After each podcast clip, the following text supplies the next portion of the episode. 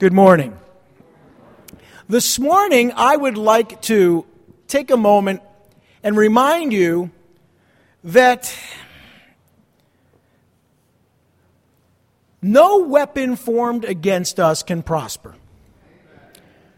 There is simply nothing that the world or the devil can do to you unless God allows it. Now, having said that, we saw what happened to Job. God certainly allowed his suffering. I'm not going to sit here and say that we're never going to suffer or go through difficult times. That would be ridiculous. That would be incorrect, unbiblical, in fact. But I am here to tell you that as you walk in God's will, you are protected to the extent that God has ordained that you should not be harmed. Now, that doesn't mean that the martyrs of the faith haven't suffered or even been killed. But we're going to see in our account today in the book of Acts that when God has a work for a man or a woman to do, they are supernaturally protected until that work is completed.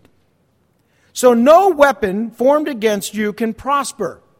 Because while the enemy will try to destroy you and stop the work of God, God's protective covering, his anointing, his protection can sustain all the fiery darts of the enemy.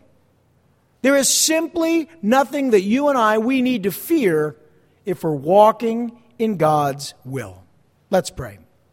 Lord Heavenly Father, we thank you because you make it abundantly clear to us that you walk with us as we walk with you, as we walk before you. That is, we live our lives understanding that you reign supreme, as we walk after you, that is, as we follow your will and your word and your precepts.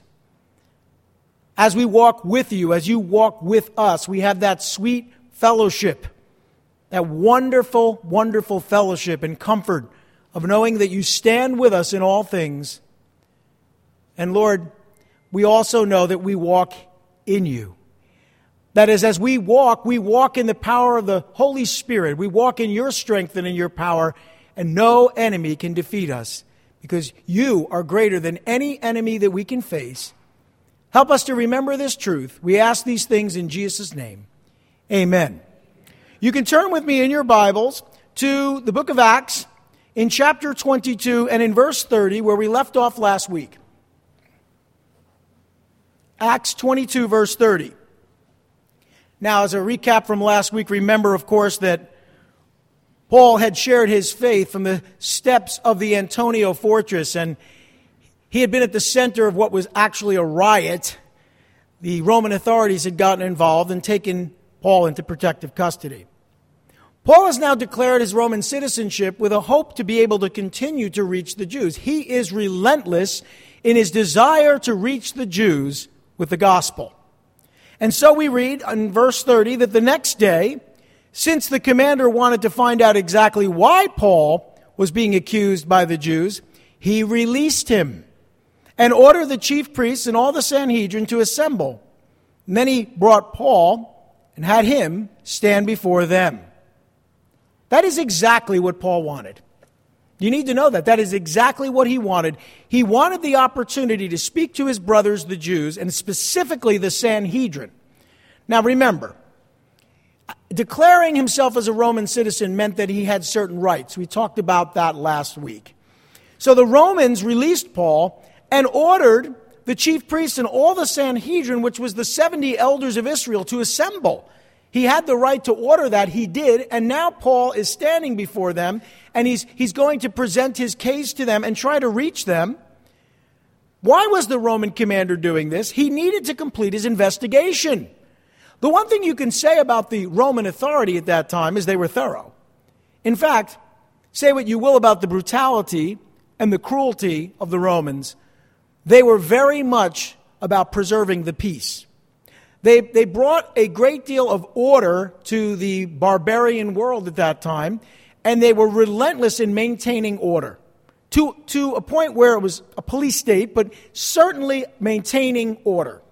So they needed to find out what was going on, and that's what this is all about.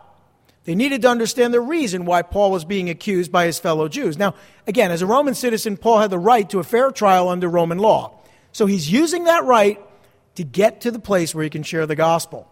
Now, the Roman commander released Paul so he could prepare his own defense before the Sanhedrin. In a sense, Paul, well, he's a rabbi. Paul is a former member of the Sanhedrin. He's a Pharisee, and in a way, he's really a lawyer, so he's going to present his own case. Paul had been held in protective custody until this matter could be settled by the Jews. He had once been a prominent member of this governing body, so they knew Paul. It had been many years, but he was well known. And he once again saw an opportunity, as we talked about last week, to reach his brothers, the Jews. So here he is, escorted to the Sanhedrin by the commander, a Roman commander, while in protective custody.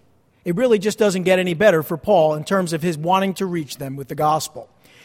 I'm going to read verses 1 through, let's see, we'll read verses 1 through 5 together, and, and we're going to see just exactly what happened. We learn in verse 1 that Paul looked straight at the Sanhedrin and said, My brothers, my brothers, I have fulfilled my duty to God in all good conscience to this day. And at this, the high priest Ananias ordered those standing near Paul to strike him on the mouth. Then Paul said to him, God will strike you, you whitewashed wall. You sit there to judge me according to the law, yet you yourself violate the law by commanding that I be struck. Well, those who were standing near Paul said, You dare to insult God's high priest? And Paul replied, Brothers, I did not realize that he was the high priest, for it is written, Do not speak evil about the ruler of your people a little bit confusion, a little bit of confusion here. Uh, it's kind of nice to see Paul snap like that. I don't feel so bad when I do it. Doesn't make it right. I'm not saying it does. But when I see someone say something like that, I would probably say a little worse than a whitewashed wall. But Roman justice was prevented from striking him, but not Jewish justice. They had their own laws and they were in their own court. And apparently, this was okay. Paul wasn't very happy about it, as you can tell. Now, what he did is he testified that God had called him to preach the gospel of Jesus Christ to Jews and Gentiles. They didn't like that very much. He had fulfilled his duty to God and had a clear conscience before men. What he's saying in verse 1 is, I have done nothing wrong. In fact, what I've done is exactly what God has called me to do. And they didn't like that. He wasn't ashamed of his ministry. He lived a devout life. Paul had nothing to be ashamed of, maybe in his past, but not in his present ministry. he was being obedient to God's call in his life to preach the gospel. Therefore, he is protected. But notice, it didn't mean he didn't get a punch in the mouth. but he was protected. God was watching over him. But what he's doing, what Paul is doing, is challenging them to consider their own consciences before God. When you challenge someone to consider their own conscience before God, they're only going to react in one of two ways. They're going to be cut to the heart, as some of the Jews were on the day of Pentecost and early on in the book of Acts. They're going to be cut to the heart. They're going to say, What must we do to be saved? Or they're going to punch you in the mouth. Well, maybe not physically punch you in the mouth, but they're going to try to shut you up. They're going to try to shut you down. They're going to cancel you. They're not going to want to deal with you if you appeal to their conscience. Every man, every woman, every child, every person has a conscience. God has given us a conscience. That's why you know that you're doing something wrong when you're doing it. If you do something wrong over and over and over again, you can, as Paul said, sear your conscience. That is, if your conscience was screaming at you the first time you did it, by the 100th time, it's a whisper. Ultimately, you may not hear that voice at all. This is how people get trapped in sin, whether it be substance abuse or sexual sin. People get trapped in a lifestyle of sin because they have ignored their conscience for so long that they no longer hear the voice of God speaking to them through their consciences. And even if you don't have a relationship with God, listen, you know when something's right, you know when something's wrong. We're living in a world today where the conscience has been driven out. And we have a media, social media, we have a world, a culture that is doing its very best to blind people to what's right and what's wrong.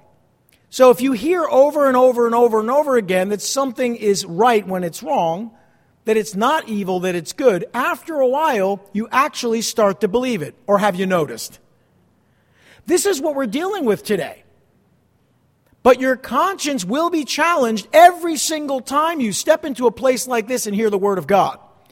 Because the Word of God, regardless of how seared your conscience is, the Word of God does not return void. The Word of God will speak to your heart because God speaks through His Word. Amen? So a person who's living in sin, who has given themselves over to some sin, is still, when they come into a church or a place where the Word of God is being taught, is still going to have their consciences activated.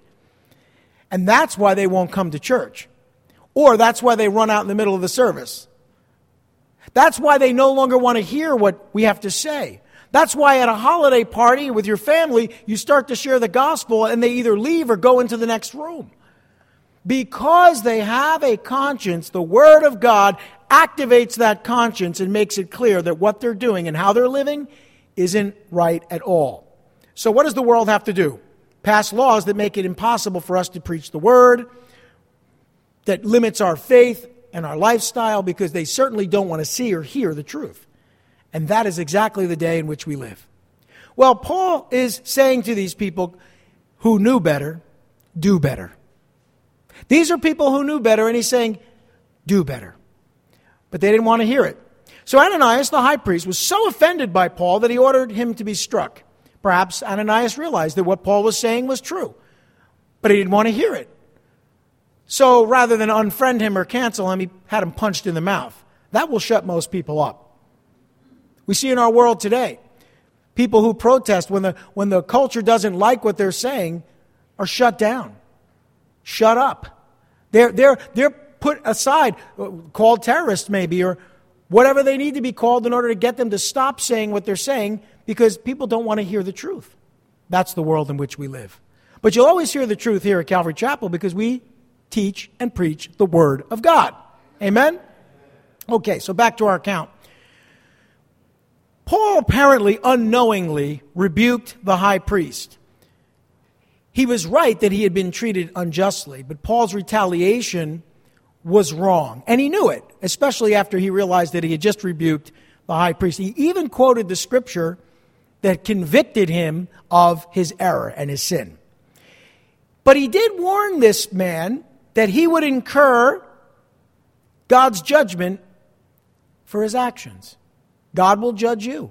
God will strike you, right? What did he say? Paul said, God will strike you, you whitewashed wall. And I'll explain that in just a minute. He called the priest a hypocrite. And he was right, but not right in the way he did it. He wasn't a just judge, this man. A whitewashed wall is a tomb. It's a tomb. Jesus talked about it in Matthew 23 27. It's a tomb painted to prevent ceremonial uncleanness. So it's a tomb, but it's painted really nice. On the outside, it looks like a wonderful little building, but inside are dead men's bones. It's unclean. They would paint the tombs of their ancestors to make them appear beautiful. But these tombs were full of death and uncleanness. Nothing could change the fact that they were tombs, no matter how nice they looked. And so he said, You're a whitewashed wall. The inside of these tombs is an analogy for exposing inward character. Oh, on the outside, you look like you're right with God, but you're not. These individuals did their best to project an outward appearance of righteousness, but their outward efforts had absolutely no effect on their inward character. And we see this all the time. Their inward character was full of hypocrisy and wickedness, and to Paul's credit, he called it out. However, he didn't realize that he had just rebuked the high priest. Why? Why was Paul clueless as to who he had rebuked? Well, first of all, those that had struck him were shocked that he would say such a thing, that he would openly rebuke the high priest. We show respect for the offices and authority even when those individuals in those offices, holding those offices, don't deserve our respect. Because they hold that office, whether legitimately or illegitimately, we show them due respect. Paul understood that, and that's still true. But doesn't mean that the person is a person of character or even competent. It simply means that they hold an office, whether legitimately or illegitimately, that we respect. Now, that was the case here. Paul realized that he had unknowingly rebuked the high priest. He had actually violated the law. Why? If you read 2 Corinthians and Galatians, you'll find out that Paul's eyes were not very good. He couldn't see very well at all. Of course, they had no way to correct vision at that time. So Paul was probably extremely nearsighted, probably couldn't tell who had either struck him or ordered him to be struck. Apparently, that seems to be, be the case. If you look at 2 Corinthians 12 and Galatians 4, you'll see Paul talks about his eyes and the problems he had with his eyes. Some people believe that the reason he had problems with his eyes is because he was beaten so many times in the face that his eyes were actually damaged. Some believe he just had poor eyesight or that he had contracted malaria, which can affect the eyes. Whatever it was, it seems pretty clear Paul didn't see very well, which explains what happened. But I want to share something with you because I don't know, why does this stuff make me feel so good on the inside? There's something wrong with me. I love to see people get it. I have to admit it. I shouldn't be this way. I should be more like Jesus, but there's something about me that I love to see unrighteousness punished. I know I'm alone. I'm the only one that feels that way. But it's true. And, and you know, it's interesting to note Ananias the high priest, he was in fact assassinated two years later. So, what Paul said, though he said it wrong, was still correct. God did strike him. Two years later, within two years, he was struck down. Now, I know, reserve the urge to pray that for certain people in leadership. You know, reserve the urge, because what you want to do, you actually do want to, and it goes against everything I am. You want to pray for mercy. We talked about that last week. You want to pray for them to receive God's grace. But I always have to tag my prayer like this Lord, may they receive your grace and your mercy and come to faith. But in this life, if they're not going to, please strike them dead. That's just the way I tend to pray. So before they do any more damage or hurt people, you know, that's, that's my heart. It's really not because I want to see them suffer. I just don't want to see others suffer because of them. And that, that's my heart. And, and I know some of that's correct and some of that's a little bloodthirsty, and I just got to deal with that. Pray for me. I can understand why Paul said what he said. So he, Paul now uses his position as a Pharisee to rally support from the Pharisees.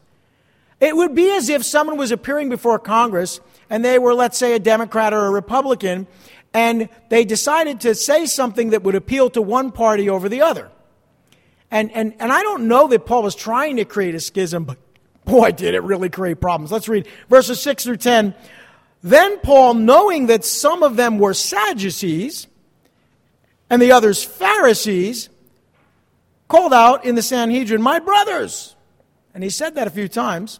My brothers, I am a Pharisee, the son of a Pharisee.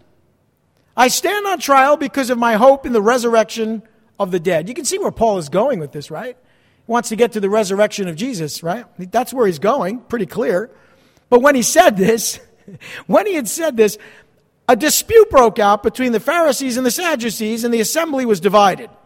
And then we read in parentheses, Luke tells us that the Sadducees say that there is no resurrection, and that there are neither angels nor spirits, but the Pharisees acknowledge them all. And if you're ever confused about which political party or group believes in the resurrection, I always think of it this way, and I'm sure you've heard this before.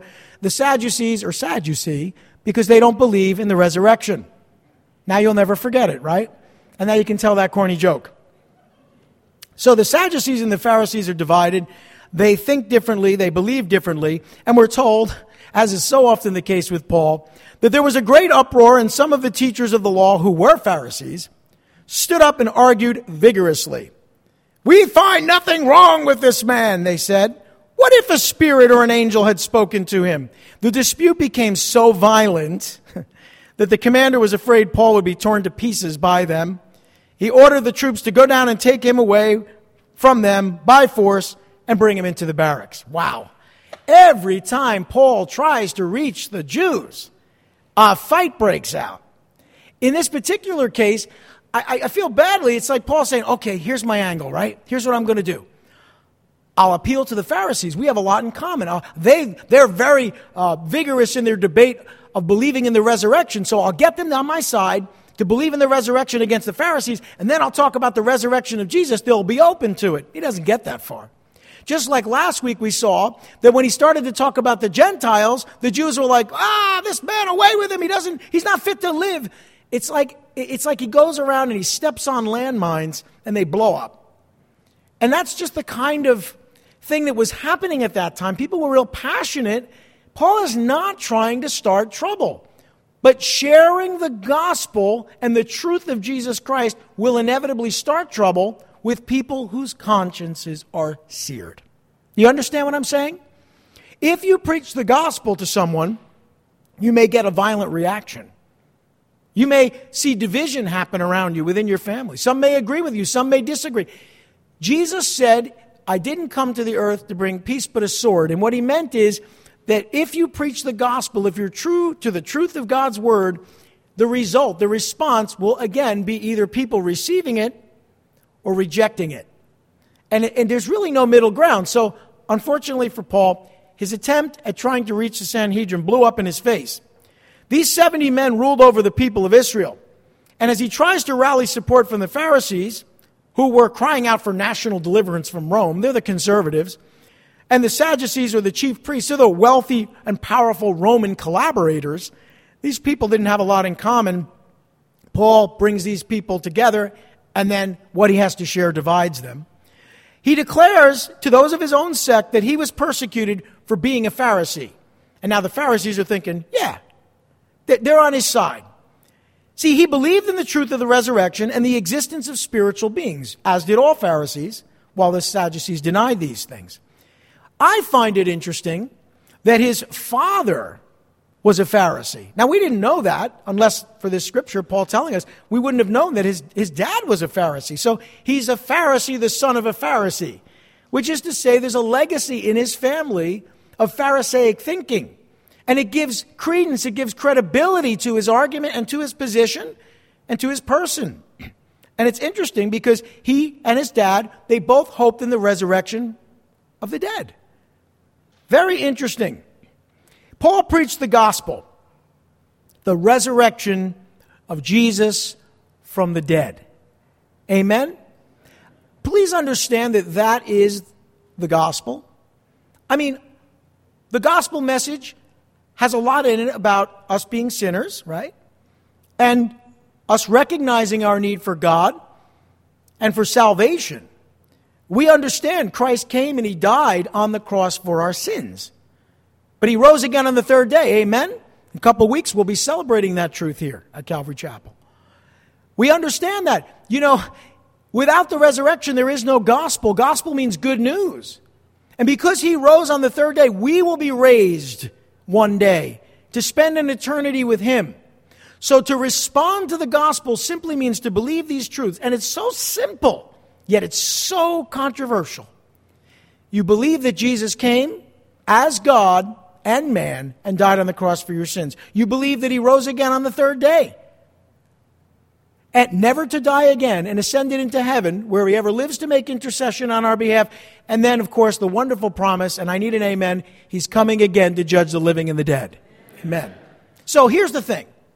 That truth is what Paul is getting at. But did you notice he, he almost got there? Have you ever almost shared the gospel? Don't you hate when that happens?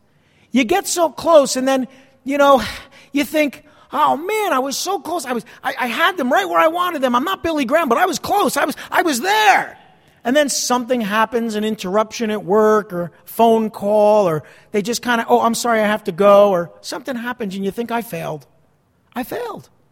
You didn't fail. You know, something we were thinking about last night, we were visiting a friend and we were having this conversation, and she was saying, you know, God reaches us in His time. I'm learning that I can't rush the work of the Holy Spirit, no matter how hard I try. I want to just sort of, you know, like be like Ezekiel and say, Oh, I'm free of the blood of all men. I share the gospel. Boom. You know, hit you in the head with it. Now I know I don't have to worry. That's not how it works. Sometimes it takes years before you get the chance to fully share the gospel.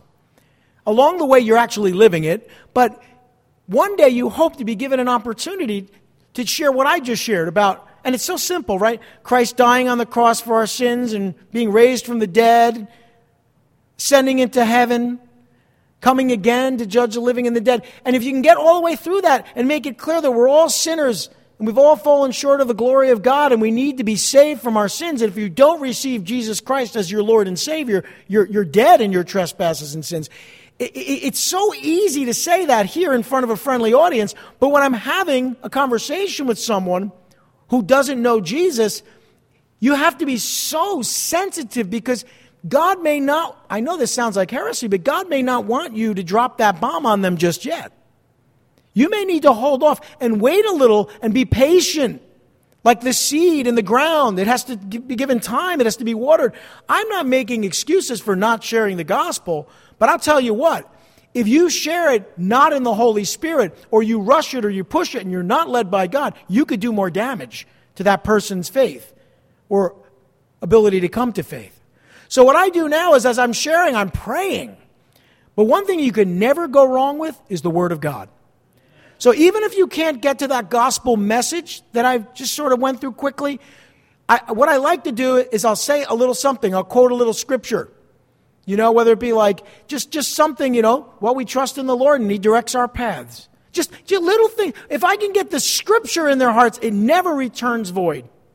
And it will open up their hearts to the truth of the gospel. And hopefully, and this is my prayer, some point they either show up in church, which is always so wonderful, or they pull you aside and they say, uh, Tim, can I, can I ask you a question? I know you're a Christian. What does that mean? Ah, hallelujah. I've been waiting three years for you to ask that question. And then you just basically just share with them and you know it's God's timing and you can expect good results. Amen? But that takes a, lot of patience for some of us. So, Paul almost shared the gospel. I would say almost. He got close, closer than he had up to this point. But things didn't work out, and, and, and I imagine he was very discouraged. I, I've been there. You've been there. We know what that feels like. But what he's saying here causes a dispute between these two groups of people, the Pharisees and the Sadducees. Now, the teachers of the law, who are on the side of the Pharisees, they defended Paul's right to his beliefs. They see this as an opportunity to promote their way of thinking. Yeah, we do agree. And the dispute between these men, the Pharisees and Sadducees, became increasingly violent. Now, violent means violent. That means people are pushing, people are shoving. Who knows how far it went, but this is getting physical now. And, and it's not even about Paul anymore, it's about what Paul said.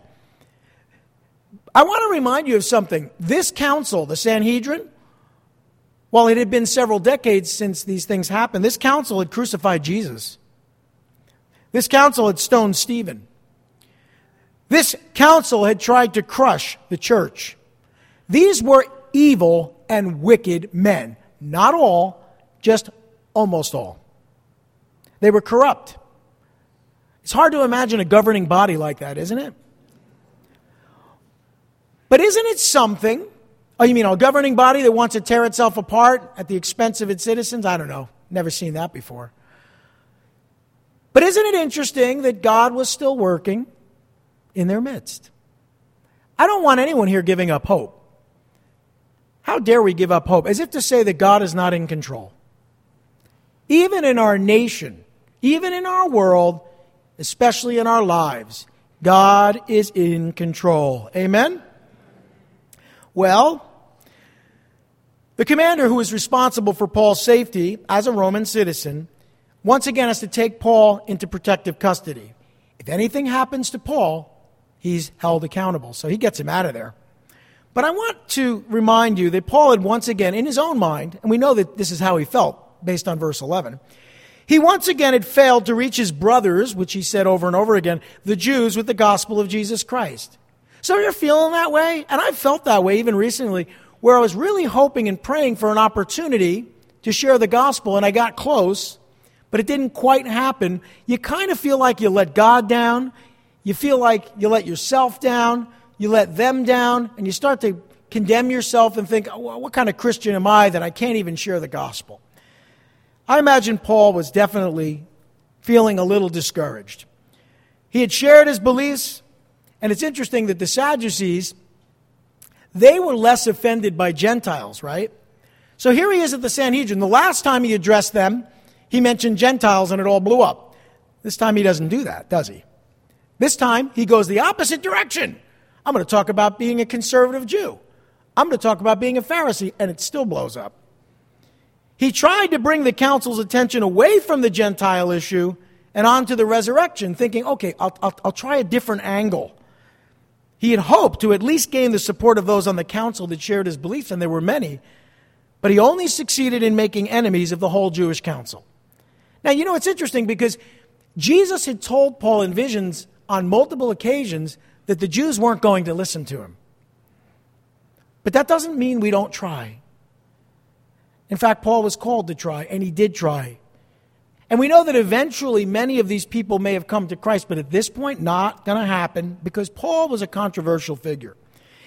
So here he is feeling this way, and then we read verse 11, and this is such a powerful scripture.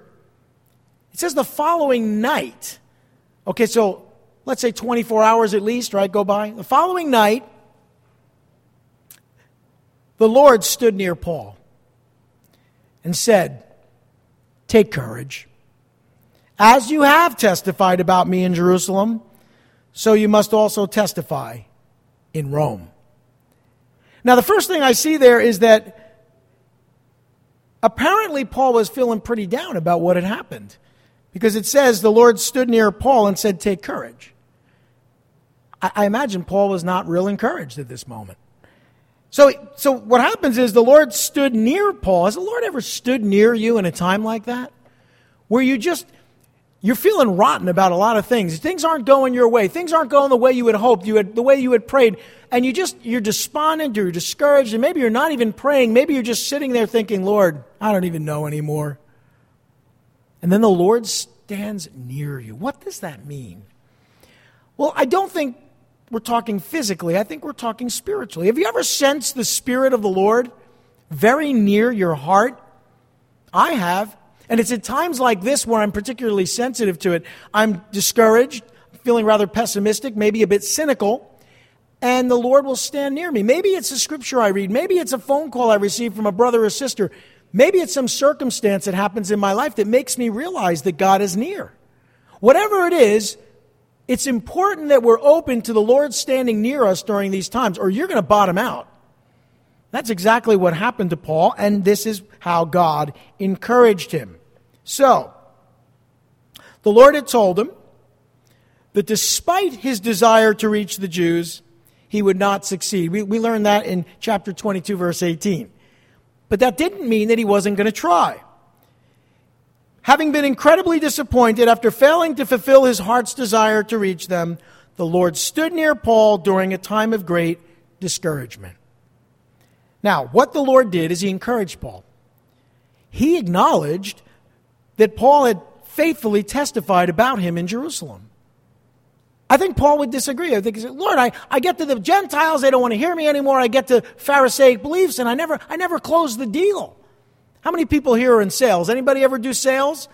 You know, you've heard the term close the deal? It's like you go through this whole thing. If you don't close the deal, it's kind of a waste of time, right? I'm sure he felt like he hadn't closed the deal, but God comes to him and says, It's okay. As you have testified, past tense, about me in Jerusalem, you're going to do the same in Rome. Now, the good thing about that is it's encouraging because he hasn't bottomed out. God has a wonderful plan for his ministry that includes going to Rome, as we'll see in future studies, and testifying. And he's going to be a lot more successful with the Romans and the Greeks, and has been more successful with them than he's been with the Jews.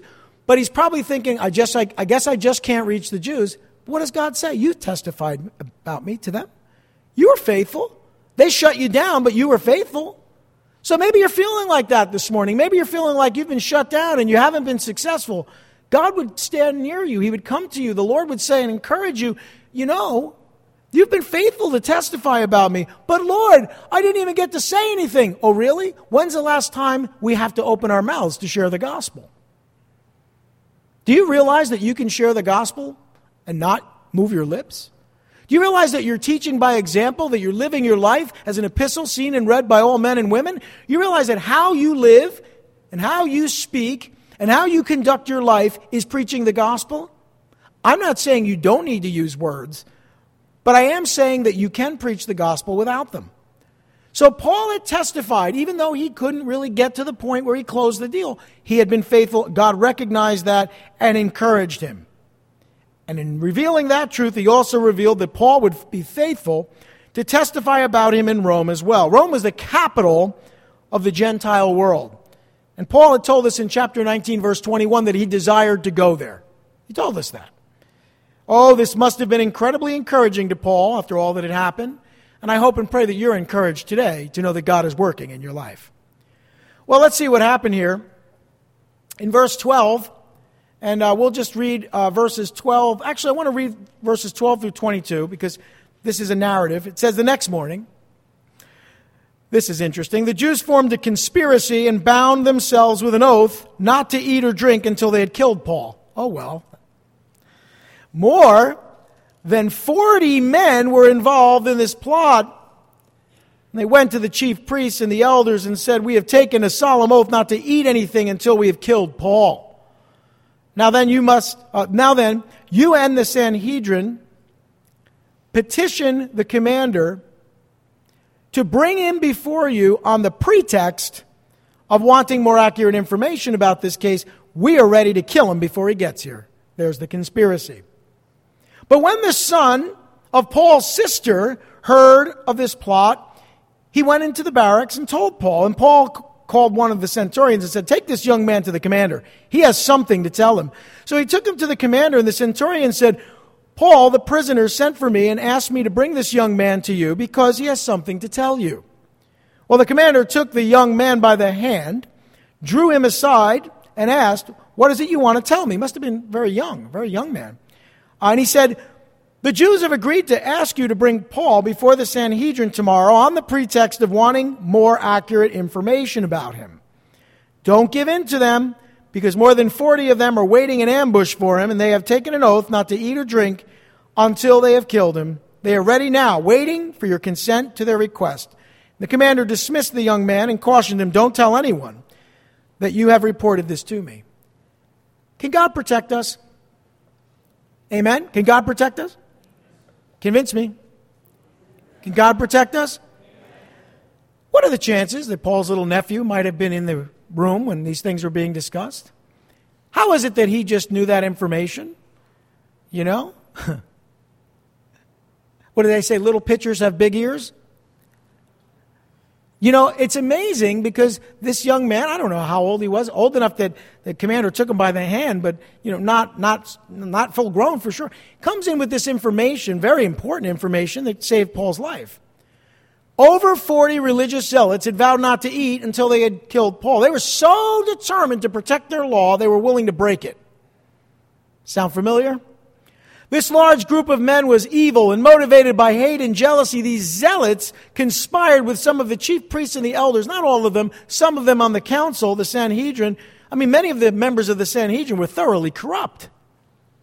These zealots were able to influence these men to assist them in this murderous plan. These people are wicked. Can you imagine politicians wanting to murder people? I don't know. Does happen, doesn't it? Well, Paul's nephew found out about this conspiracy and informed Paul and the Roman commander. And what a good thing it is that that happened, right? Remember, Paul's still in protective custody. He has access to friends and family, clearly. The Lord had revealed to Paul that he would testify about him in Rome, or, or did we miss that in verse 11? If God said Paul's going to Rome, is anything going to happen to Paul? Are they going to kill him? He can't be killed and go to Rome. I think God knew where Paul was going to end up. Whatever God has declared about your life and for you will surely come to pass. Can I hear an amen? Because no weapon formed against you can prosper. And this is an example of that. The Lord used Paul's nephew to reveal to him what's about to take place. God has great intel. Better than the CIA or the NSA. God has great intel. And he I got to tell you something. I don't mean to spook anybody about this, uh, no pun intended. But what I do know is that when I need to know something as a leader or as a pastor, somehow I always seem to find out. I am not a gossip by nature. I don't really like drama. I don't really even want to know this stuff. So if someone comes to me or says, Oh, Pastor, did you hear? I said, I don't want to. Oh, did you hear? Oh, just pray for so and so. That's okay. We'll pray for them. I don't need to know why. Like, I, I don't really like drama. Okay? But isn't it interesting? Sometimes I just find stuff out. I'll hear someone talking, I'm like, oh, I didn't know that was going on. And I'm like, Lord, why did you want me to know that? I find out all kinds of stuff because God's intel is something else. So whatever you're doing, knock it off. I might know. Kidding. But it's interesting because God will let us know what's going on in the lives of those we care about. He will. And then He'll allow us to intervene if we need to. So that's what happened. God can do that kind of stuff. It's kind of cool. So Paul sends his nephew in to alert the Roman commander about this murderous plan, and the Roman commander recognized that Paul's nephew was telling him the truth. So Paul is saved because God protected him. Finally, we see in this last section, and we'll just read it and then we'll close. Uh, let's just look at verses 23 through 30 to start. In verses 23 through 30, we find out what happened. Uh, then, this is the commander. Then he called two of his centurions and ordered them get ready a detachment of 200 soldiers, 70 horsemen, and 200 spearmen to go to Caesarea at nine tonight Provide mounts for Paul so that he may be taken safely to Governor Felix. And he wrote a letter as follows. By the way, this letter isn't entirely true, but it, it really covers this guy's behind. Claudius Lysias, to His Excellency Governor Felix, greetings. This man was seized by the Jews. And they were about to kill him, but I came with my troops and rescued him, for I had learned that he is a Roman citizen. I wanted to know why they were accusing him, so I brought him to their Sanhedrin. I found that the accusation had to do with questions about their law, but there was no charge against him that deserved death or imprisonment. When I was informed of a plot to be carried out against this man, I sent him to you at once. I also ordered his accusers to present to you their case against him. So he's kind of washing his hands of the situation, and understandably so. By the way, the Roman commander sends these troops to Caesarea uh, 65 miles, by the way, 65 miles northwest of Jerusalem on the coast of the Mediterranean Sea. This city, Caesarea, was the capital of the Roman province of Judea. So this is a strong Roman city. It's the seat of the governors and the procurators. So this is the place where Paul would be most protected. It had a spacious harbor and its headquarters for the Roman troops in all of Palestine. So this is a very secure place. And the commander ordered a large military escort to deliver Paul safely there. We leave 200 soldiers? Does it seem like overkill? 200 soldiers, 70 horsemen, 200 spearmen? I don't think these 40 guys stand a chance. But he had them travel by night so that the Jews would not be alerted to his plan. If something happens to Paul, he's held accountable. He provided Paul even with a horse, with horses to ensure that he got there safely. Now, he's really covering his own behind. You have to understand this because he wrote a letter to Governor Felix explaining the circumstances uh, and Claudius was very careful, if you noticed, to write in such a way as to appear very noble before the governor. The governor is his authority. Remember, he had indeed rescued Paul from the Jews, but the part he left out was that the commander had violated Paul's rights before being in, informed of his citizenship. He made it sound like, well, when I, I, heard that he was a citizen, I protected him. That's not entirely true. In fact, Paul had been put in chains before being questioned. He had been ordered flogged and questioned without any evidence. So, this is what we used to call a CYA memo in the corporate world. So, hope that doesn't offend you. But he had released Paul to defend himself before the Sanhedrin. He had testified that Paul was innocent of any charges, deserving death or imprisonment. And he explained that Paul was being transferred for his own protection. Now, he ordered the Sanhedrin to present their case before the governor in Caesarea, where they would not have a chance to assassinate Paul. Is God protecting Paul? Yes, amen. That's the point today. This morning, I want you to understand that God is more than capable of protecting you. You just need to know that. So we get to the last few verses, and I'll ask the worship team to come up. So the soldiers carrying out their orders took Paul with them during the night and brought him as far as Antipatris. The next day, they let the cavalry go on with him while they returned to the barracks. And when the cavalry arrived in Caesarea, they delivered the letter to the governor and handed Paul over to him. The governor read the letter and asked, what province he was from, and learning that he was from Cilicia, he said, I will hear your case when your accusers get here. And then he ordered that Paul be kept under guard in Herod's palace. Again, protected, protected. That entire military escort delivered Paul safely to Antipatris, which was between Joppa and Caesarea.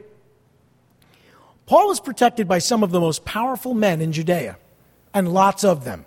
Can God protect you? Amen. You know, the road from Jerusalem to Caesarea is about 60 miles, let's say. 40 miles to Antipatris. It brought him through mountains, susceptible to ambush. And that's why there were so many men. And then the next 20 miles was relatively safe. But Paul got there safely. They delivered the letter, and the governor agreed to hear his case. Cilicia is the place where Paul is from, and so being under his jurisdiction, he agreed to hear the case, and we'll see what happens next week. Something to keep in mind, and we'll talk about this a little more next week. Felix, who's mentioned, the governor, was a very interesting character. Paul ends up appearing before a man who was definitely an interesting character. In fact, he was the first man born a slave to become a Roman governor. How did that happen? He was freed from slavery by Caesar Nero due to the influence of his brother Pallas. It is who you know. And that's how that happened. He's also made a Roman governor due to his brother's influence. So, this man, Felix, was the man that succeeded Pontius Pilate. You remember him. He was the governor of Judea. He was recalled, and this man was the replacement. He was noted by the historian Tacitus as governing like a slave. So you can imagine what that meant. He had three wives in quick succession including one of them being the granddaughter of Antony and Cleopatra. So this man was tied in politically. And he had been reigning corruptly for about five years at this time. So Paul is going to appear before one of the most corrupt people in the justice system. But can God protect him? Amen. And so the governor placed Paul in protective custody, and he stayed in Herod's palace waiting for his trial. Wherever you are right now, know that God is protecting you. Know that if God can protect Paul, I don't think 40 people have sworn not to eat or drink until they kill you. Not yet, at least. I think God can protect us. Can I hear an amen? amen? Let's pray. Lord Heavenly Father, we thank you for your hedge of protection, for your mercy and your grace. We thank you that no weapon formed against us can prosper. We thank you that you're more than capable of preserving us and protecting us until we have completed all that you have called us to do.